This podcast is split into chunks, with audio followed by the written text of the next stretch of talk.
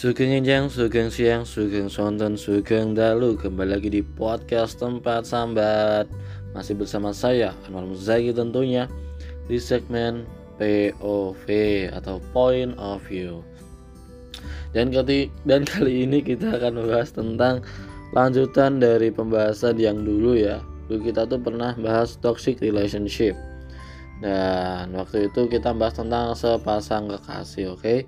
kemudian saya tuh bikin lagi di IGTV yang versi video yang lebih singkat. Ya intinya cuma memperkenalkan toxic relationship itu apa dan banyak responnya. Makanya saya mau bikin lanjutannya next pembahasannya. Jadi toxic relationship itu nggak melulu tentang sepasang kekasih sebenarnya tapi juga ada tentang orang tua hubungan antar orang tua antar teman sahabat ataupun rekan kerja jadi ada yang namanya toxic parents yang akan kita bahas saat ini oke okay? dan sebelumnya jika apa ya namanya ya jika kalian mendengar suara ini podcast ini terus ada suara ayam kokok atau mobil lewat ya sorry ya karena ini lagi di rumah dan maklum di desa oke okay? oke lanjut dan sebelum kita membahas apa itu toxic parents gitu ya. Ini nanti saya akan bacain cerita dulu ya oke? Okay? siap? Saya akan bacain ceritanya dulu. Ini langsung aja ya. Aku baru aja diomelin habis-habisan sama ibu. Awalnya karena aku pulang terlalu malam sekitar jam setengah sembilan. Sebelumnya aku udah izin mau ke rumah temen aku karena ada acara makan-makan terus dibolehin. Aku aku di rumah temanku di jam tujuan sampai setengah sembilan gitulah oke. Sampai rumah aku diomelin sama kakak sama abangku wah malah mbak Yune karo Kang Ne malah melu-melu sekongkol gitu oke. Aku minta maaf sama mereka terus aku masuk kamar dan main HP nggak lama ada suara motor ibu pulang. Ibu masuk langsung ke kamar masuk masuk ke kamar aku ngembalin aku terus ngelempar plastik yang isinya kecoa. Waduh. Aku teriak karena emang aku takut banget sama kecoa terus aku dijejali kecoa ke mulut aku. Uh parah pak. Aku nangis di kamar sesak napas kayak orang mau mati karena sakit itu sama kecoa. Dari kamar aku dengan ibu ngomong lihat aja nggak bakal ibu kasih dia les bahasa Inggris. Kuliah di luar kota wes. Habis pandemi ibu pengen eh habis pandemi pengen ibu masuk masukin dia ke rumah sakit jiwa wes ya Ibu kalau marah sama aku selalu aja nyebut kata kata itu kak. Ibu bawa kamu ke rumah sakit jiwa. Oh ya. Saking capeknya dengar kata itu, pernah aku jawab omongan ibu yang itu. Ya udah nih bawa aja Didik ke rumah sakit jiwa kan. Terus ibu jawab, iya nanti habis pandemi ibu bawa kamu ke rumah sakit jiwa. Sampai sekarang kalau ngomel kalau ngomelin pasti ngomong ngomonginnya begitu. Habis pandemi ibu bawa kamu ke rumah sakit jiwa. Gimana ya? Aku sakit hati banget sama omongan ibu. Saking sakitnya aku nggak bisa nangis ngeluarin air mata tapi rasanya sesek banget di dada. Oke. Aku sampai udah ada rencana pengen banget bunuh diri. Oke. Kalau sampai beneran aku nggak dibolehin kuliah di luar kota dalam tanda kutip Jogja ini kan anak, anak Jogja ya. Karena aku udah niat aku mau nenangin diri di sana aku mau berobat. Aku mau sembuh dari semuanya. Aku nggak mau terus sakit-sakit hati kayak gini. Ya emang bakal uh, ya emang aku nakal tapi bukan pengaruh dari teman-teman kok. Teman-teman aku semuanya baik. Mereka tahu kalau aku sering dipukul. Mereka yang bantu aku buat lupain masalah di rumah. Ya semangatin aku yang nasihatin aku terus yang bikin aku ketawa sampai lupa masalah di rumah. Tapi ibu selalu nyalahin teman-teman aku padahal nakalnya aku mungkin justru karena tertekan di rumah. Sebenarnya ibu itu sayang gak sih kak, kak sama aku? Kan kok kayaknya tiap aku ngelanggar hal kecil aja diomelinnya serem banget kan? Aku kalau saking capeknya dengar kata-kata yang nyakitin yang keluar dari mulut ibu kadang suka jawab omongan ibu terus habis itu aku dianggap stres. Gila makanya ibu kalau ngomelin selalu bawa kata-kata rumah sakit jiwa. Ibu juga kalau marah pasti ngomongnya gini kamu kalau nggak diselamatin sama ibu udah ibu udah dibuang kamu ke tong sampah sama ayah. Udah kebal banget sama omongan yang gitu yang itu. Tapi tetap aja sakit kalau dengar ibu ngomong gitu. Ya oke okay, oke okay, oke okay, oke. Itu cerita ya oke. Sebelum kita lanjut ke pembahasan apa itu apa itu toxic parents dan lain sebagainya itu ciri-ciri dan lain sebagainya itu sebelum beranjak ke situ kita kita kita apa ya namanya ya kita harus apa ya dasari dulu bahwa toxic parents itu ada bukan untuk menyalahkan orang tua bukan untuk menghakimi orang tua Iya ya mesti yo yo yo iku kayak pembelajaran wae ngono pembelajaran awakmu gen sok kowe ora nglakoni kuwi nang nang apa ya? Nang anakmu ngono lah. Gen gen kowe iki sok ora nglakoni apa sing kok rasake wong tuamu ora kok lakoni ke anakmu ngono lah. Oke paham? Yaitu untuk dasaran. Jadi aja nyalahke wong tua tapi untuk pembelajaran bagimu gawe anak-anakmu kan. Terus piye kan ketika kita apa ya? Ketika kita terkena toxic parents kan. Oke kita step by step dulu aja. Santai santai. Sorry kalau kok ribet. Suwe kayak podcast gitu. Oke ini ada ciri-cirinya ya. Jadi itu kan tadi sekilas kisah. Mungkin uh, ada yang menggambarkan kisah kalian mungkin tapi uh, ini saya bacakan dulu. 10 ciri-ciri orang tua toxic kan. Yang pertama mereka membuat anak terus merasa tidak cukup baik. Kayak ngerasa bersalah kayak ngerasa bagi kayak gak ono sing bener-bener dari setiap langkah hidup anaknya tuh kayak nggak ada yang bener gitu pokoknya salah terus pokoknya orang sing pokro ono lah pokoknya salah terus kan. Kayak ngono kuwi. Sebenarnya ya nggak salah tapi orang tua yang membuat seakan-akan tuh apa pun langkah kita sebagai anak itu salah atau kurang baik lah. Terus yang kedua adalah mereka terus membandingkan atau mengadu domba antara saudara atau dengan anak lain. Banding banding gitu kan. Satu sisi oke kita kita anggap itu ya sebagai penyemangat no. tapi satu sisi untuk sebagian orang itu apa ya merasa tertekan no, kan.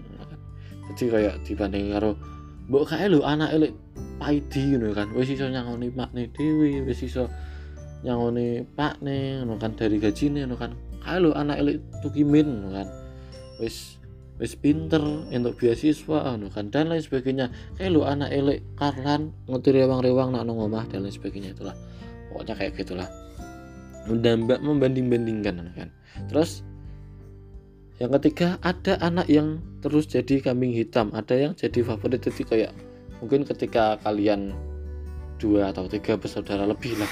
Mungkin ngerasain ini jadi ketika ada anak yang terus jadi kambing hitam terus ada yang jadi favorit gitu kan saya sebagai anak yang cuma dua orang aja maksudnya aku kakak dan ada adikku gak begitu memahami sih. Tapi mungkin kalian yang bersaudara lebih bisa memahami. Ya mungkin kalau aku sih lebih ke favorit itu sih. Jadi adikku mungkin lebih lebih di apa ya mungkin lebih disayang. Mungkin karena emang adikku ya penurut gitulah manut. Itu karena aku sing banggil kan. Oke lanjut mereka punya sikap empati ya mereka punya sikap yang berbeda saat di dalam dan di luar ruang. Nah ini banget nih. Jadi ketika orang tua yang toksik itu jadi adalah nong jobo mereka tuh kadang tuh apa ya pengen cover apik no kan. Dan ketika di rumah mereka tuh wah sak karepe dhewe jor-joran los dol sak ngomong sak penake karo anak no kan. Ya pokoknya berbeda lah. Sikap dan apa ya cover mereka di luar ataupun di dalam rumah tuh beda banget. Mereka tuh pengen kesannya tuh dianggap wow dianggap keren gitu lah orang tua paling sangar kan. Padahal ya bullshit. Oke lanjut. Nomor 5 mereka membuat anak yang malah melakukan tugas ortu atau malah anak yang jadi penanggung mereka ya. Yo satu sisi apa ya kewajiban anak itu memang membantu orang tua. Tapi satu satu sisi ada anak-anak tertentu yang seharusnya tuh nggak nggak sampai situ gitulah mungkin kalau cuma ngapel nyapu wajar sih. Mesti hal yang ringan-ringan tapi selebihnya itu fatal sih kan. Oke? Okay? mesti ya kayak melakukan tugas itu mungkin malah dikon golek duit dan lain sebagainya itulah oke? Okay? paham lah. Terus nomor 6 mereka tidak punya batasan fisik dan emosional yang jelas. Mesti orang-orang orang mesti ini gak jelas nak orang anak mesti kayak piye ya? Senang ngomong maksudnya terus kan aku ya bingung kan? Terus iya lebih ke emosi. Jadi kalau kalau ketika marah-marah itu gak kontrol men. Mereka itu kayak kalau fisik itu ya kadang main fisik ya jor-joran tuman-tumanan kalau saya bisa mau kan. Terus emosional gak yang eh, terus apa ya emosional lagi kayak raiso raiso no kayak batasannya kadang umat-umatan ki ora ngerti wayah kan lah. Ora ngerti wayah bodoh ya tetap nesu adalah hari-hari maaf-maafan lah. Terus nomor tujuh mereka tidak terlalu peduli perasaan anak. Mereka tuh nggak nggak peka kan. Maksudnya meh anak sedih meh anak ya ya wis toko ya wis ya wes toko biasa wae lah cuek mereka. Terus nomor 8 jika ada prestasi anak mereka menganggap itu sepenuhnya jasa mereka. Waduh saya itu pernah itu. Pulang-pulang bawa piala. Biasa saja bawa piala yo ya bu tingkat jateng DIY padahal pialanya itu tingkat jateng DIY biasa saja. Ketika oke nomor 9 ketika anak berusaha speak up mereka menyepelekan menghina atau memarahi gitu kan. Wah. Jadi ketika anak itu pengen respon gitu lah pengen mengeluapkan apa yang mereka rasa nah disepelek no dihina bahkan di seneni no, kan. terus nomor 10 mereka membuat ling lingkungan yang serba salah dan tidak memberi kebebasan pada anak. Oke jadi yo serba salah dan orang orang kayak bebas-bebas belas dan pokoknya ini orang ngerasa nyaman orang ngerasa los nak nomah dan kenapa saya bisa menjelaskan secara rinci seperti ini? Ya karena ya saya yang merasakannya. Enggak semua tapi beberapa aku merasakan toxic parents ini. Makanya aku juga pengen bikin konten ini oke? Lanjut lanjut lanjut lanjut. Ya, ya mungkin untuk lebih gampangnya tuh ya singkat deh. Orang tua nah bisa disebut toxic itu ketika mereka agak melakukan tanggung jawab sebagai orang tua.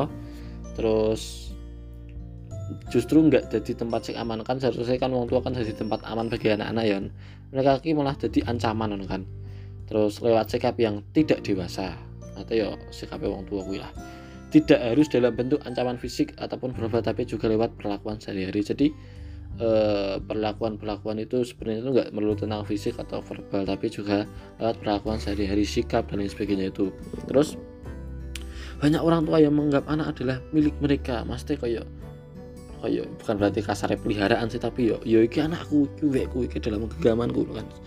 Sehingga mereka ingin mengatur segalanya sesuai keinginan mereka kan kayak kamu harus kuliah di A harus sekolah di A harus dapat A harus begini begini begitu. As fuck ya.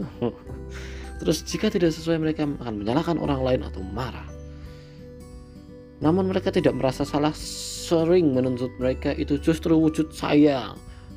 Iki kis aku ki mergo sayang karo kue aku ngene mergo sayang karo kue kan. Orang tua toksik gak bisa menghargai prinsip dan batasan yang kamu miliki gak ngerti apa sing prinsip-prinsip hidupmu batasan sing kok miliki you kan. Ketika kamu punya pandangan berbeda kamu dibuat merasa bersalah. Beto sidik karo aku salah kan. Kamu tidak punya kebebasan menjadi diri sendiri dan berpendapat gak iso bebas los nong awakmu dhewe nong omah gak iso berpendapat kenali kodok mah kamu banyak salah orang tuamu selalu benar. Terus dalam banyak kasus nong kan sikap toksik eh, pada orang tua ki bermula seko wong tua backgroundnya wong tua. Kelompok toksik ki mergo luka lama mungkin ya luka mereka sendiri yang tidak terbati mergo pola asuh kakek nenek kita maybe gitu kan. Terus atau justru karena mereka sadari anak disadari atau tidak akhirnya jadi korban pelampiasan kan. Wong tua sebenarnya gak sadar kan. Ketika mereka toksik sebenarnya gak sadar sumpah. Mereka gak sadar yo. Mereka ki yo karena gawanan lah. Karena karena mereka sendiri pokoknya mayoritas sih gak sadar sih kayak ngono terus kadang bullying pertama yang dialami anak itu justru sering kali dilakukan oleh orang tua sendiri anak cenderung percaya pada apa pun yang dikatakan pada mereka kamu pembawa sial dasar anak tidak tahu diri ibu nyesel ngelahirin kamu yaitu itu yang parah-parah sih tapi kalau semuanya yang ringan-ringan itu kadang tuh kayak aku iki irang tung tengerang hati rasian kan besok nak di besok nanti bucu kui kui mending mesti sesuatu yang bisa kita ubah. Mesti kayak kita jorok masih kita, masih bisa kita ubah kan. Tapi nak ketika kayak hal-hal fisik kan mesti sih kayak bisa kita ubah kayak kulit hitam dan sebagainya. Itu ya itu mungkin yang kemarin gitulah. Yang kita bahas di toxic parents gitu kan. Pokoknya ketika masih dalam taraf sesuatu yang bisa kita ubah kayak kita malas itu oke oke okay, tapi kadang ketika ranah-ranah yang tidak bisa kita ubah itu kita aku yang agak sebel sih oke. okay? Terus lingkungan keluarga yang nggak sehat pada akhirnya pasti berdampak pada kesehatan mental anak. Itu yang terjadi ketika anak-anak mental illness kalau zaman sekarang ya. Ya yes, pokoknya anak-anak sing sok sok bukan berarti sok sih tapi penyakit mental lah. Oke mungkin sing sok no, sosmed sok sokan gaya mental illness dan lain sebagainya tapi sebenarnya tuh banyak faktanya anak-anak yang apa ya mentalnya tuh terganggu kesehatan mentalnya tuh terganggu gara-gara toxic parents ini sih oke? Okay? dan kebanyakan mereka tuh nggak speak up. Mereka ya cuma diem gitu lah. Lanjut anak yang tumbuh tanpa role model yang baik lebih rentan terjumus hal-hal yang baru eh, hal buruk. Jadi yo sayangnya ketika itu jadi anak semakin salahkan dan mereka tidak merasa jadi salah satu sebabnya. Gini loh maksudnya kan apa ya? Ketika ketika toxic parent itu terjadi dampaknya kan ke orang ke anak ya orang tua sebagai pelaku korbannya kan anak. Itu kan ada dua. Jadi ketika anaknya itu penurut penurut dia bakal memendam ambisi-ambisinya. Dia kayak ya wis mana tuh jadi dia kayak nggak punya harapan cita-cita. Ya wis melebur no lah. Ampem lah melempem lah. Dah kuwi nak sing pendiam. Lah anak sing rebel kan sing alias pemberontak kan lah yaudah bakal fight terus berantem terus sama orang tuanya dia bakal apa ya pokoknya keluar jalur nakal begundil loh kan? Nah makanya kui sebenarnya ya seharusnya orang tua ki dukungan loh kan? Memberi kebebasan loh kan? Melibatkan untuk apa ya ngobrol loh lah sharing loh lah sebenarnya seperti itu sih. Dan ya biar ya. Jadi sebagai kui lah. Terus apa yang harus kita lakukan loh kan? Yang pertama yang kamu perlu menyadari adalah ya kayak tak awal kayak awal mau eh saya bahwa memang kewajiban orang tua untuk membesarkan anak. Memang wajib ya orang tua membesarkan anak dengan baik memenuhi kebutuhan anak memberi rasa aman. Ini adalah hakmu sudah sepantasnya kamu terima. Jadi yo jangan merasa bersalah ketika orang tua menjadikan ini alasan no, kan. Yo kayak semua awal lah. Terus biasanya kan kayak ngomong no, kan. Ah mah iki lho wis ngotoke duit tak kayak gede-gede apa gede-gede kowe no kan. Malah kowe buyangkel no kan. Malah kowe rak manut no kan. Terus wong tua kan kayak ngono pak iki wis kerja mangkat peteng balik peteng. Gur gawe gede gur ganyok gur gawe nyekolah kowe malah kontrak lentru kowe malah tetek tetek kowe dulan kowe kan. Ya kayak gitu sih. Itu yang saya alami. Terus stop feeling guilty. Setiap ketika orang memutuskan punya anak sudah seharusnya bertanggung jawab kan kan. Ya memang benar. Kalau memang kalau memang kamu melakukan kesalahan nah ini cerita ya. Ya mesti ketika kalian apa ya so, ketika kalian mesti ketika dapat toxic friend adalah juga gak ono kayak saling komunikasi ngono kan? Jadi mergo anak tertutup kadang lebih tertutup sih. Jadi oh gak gak ngerti masalah anak ki opo gak ngerti nak anak gak sedih kok bahagia gak ngopo ya wis saya aku monoton ngono kan?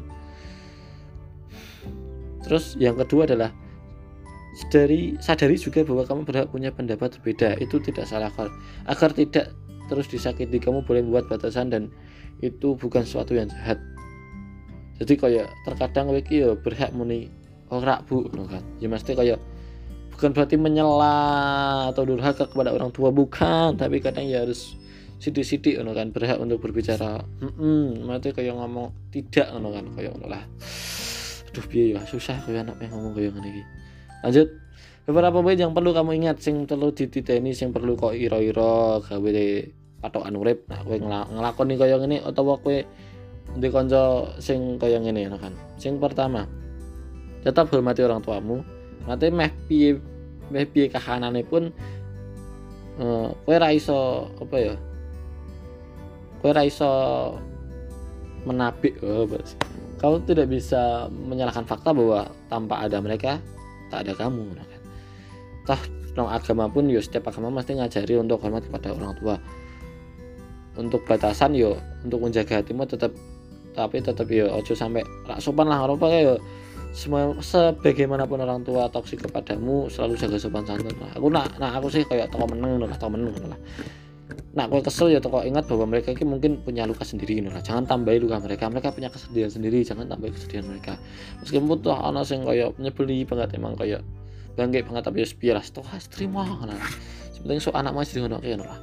Gak popo no kan. Terus menjauh bukan musuhi itu nggak salah kok. Menjauh mesti jaga jarak bukan berarti memusuhi ya. Karena aku pun ketika meskipun lah aku kuliah di dekat rumahku aku ngekos kok karena aku emang gak betah di rumah kan. Gak apa-apa gak apa-apa. Ada kalanya kita tidak tinggal bersama orang tua itu lebih baik kan.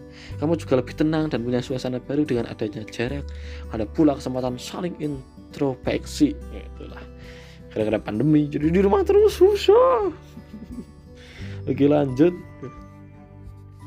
Gak perlu berusaha mengubah mereka. Meski kita sadari kekurangan mereka, kita tidak bisa mengendalikan mereka. Apalagi makin tua kepribadian seseorang makin susah diubah. Kalau kamu memaksakan yang ada kamu jadi makin sakit sendiri. Doakan saja mereka agar dapat berdamai dengan diri mereka. Jadi oke kita sadar mereka ki orang tua dewi ki kurang lah. Tapi yo Dewi rek iso ngendhaleke dan wajar nak salat tua ki saya susah dan ya wis Dewi tekan nah lah muga-muga ya mereka bisa berdamai lah. Terus yang terakhir yang paling bisa kita ubah adalah diri kita sendiri. Seperti yang saya katakan kemarin, kita tuh tidak bisa mengubah sesuatu dalam tanda kutip orang lain ya pikiran orang lain, mindset orang lain, orang lain menjudge kita, orang lain membeli kita tuh kita tidak bisa ubah. Yang bisa kita ubah adalah diri kita sendiri itu pola pikir, sikap kita. Terus Belajar memaafkan untuk ketenanganmu, lalu belajarlah mengatur cara pandangmu, bersikaplah tegas, ketahuilah apa yang bisa kamu lakukan dan tidak. Terus, putuskan untuk sembuh dari lukamu dan gunakan pengalamanmu sebagai pembelajaran. Ketika kamu punya anak nanti, jangan mau menghalangi siklus ke anakmu. Belajarlah berempati, biasakan komunikasi, jangan takut mengakui ketidaksempurnaan. Jadilah orang tua yang hadir bagi anakmu.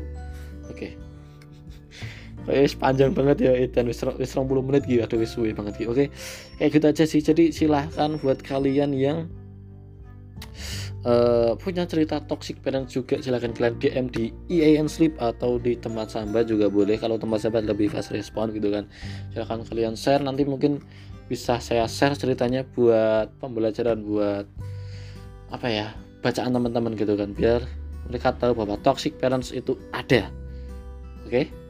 Terima kasih, suwun wes makna. See you next time di podcast tempat sampai selanjutnya. Sorry kalau udah lama nggak upload, gitu kan. Oke. Terakhir dari saya, jangan lupa sambat biar sehat.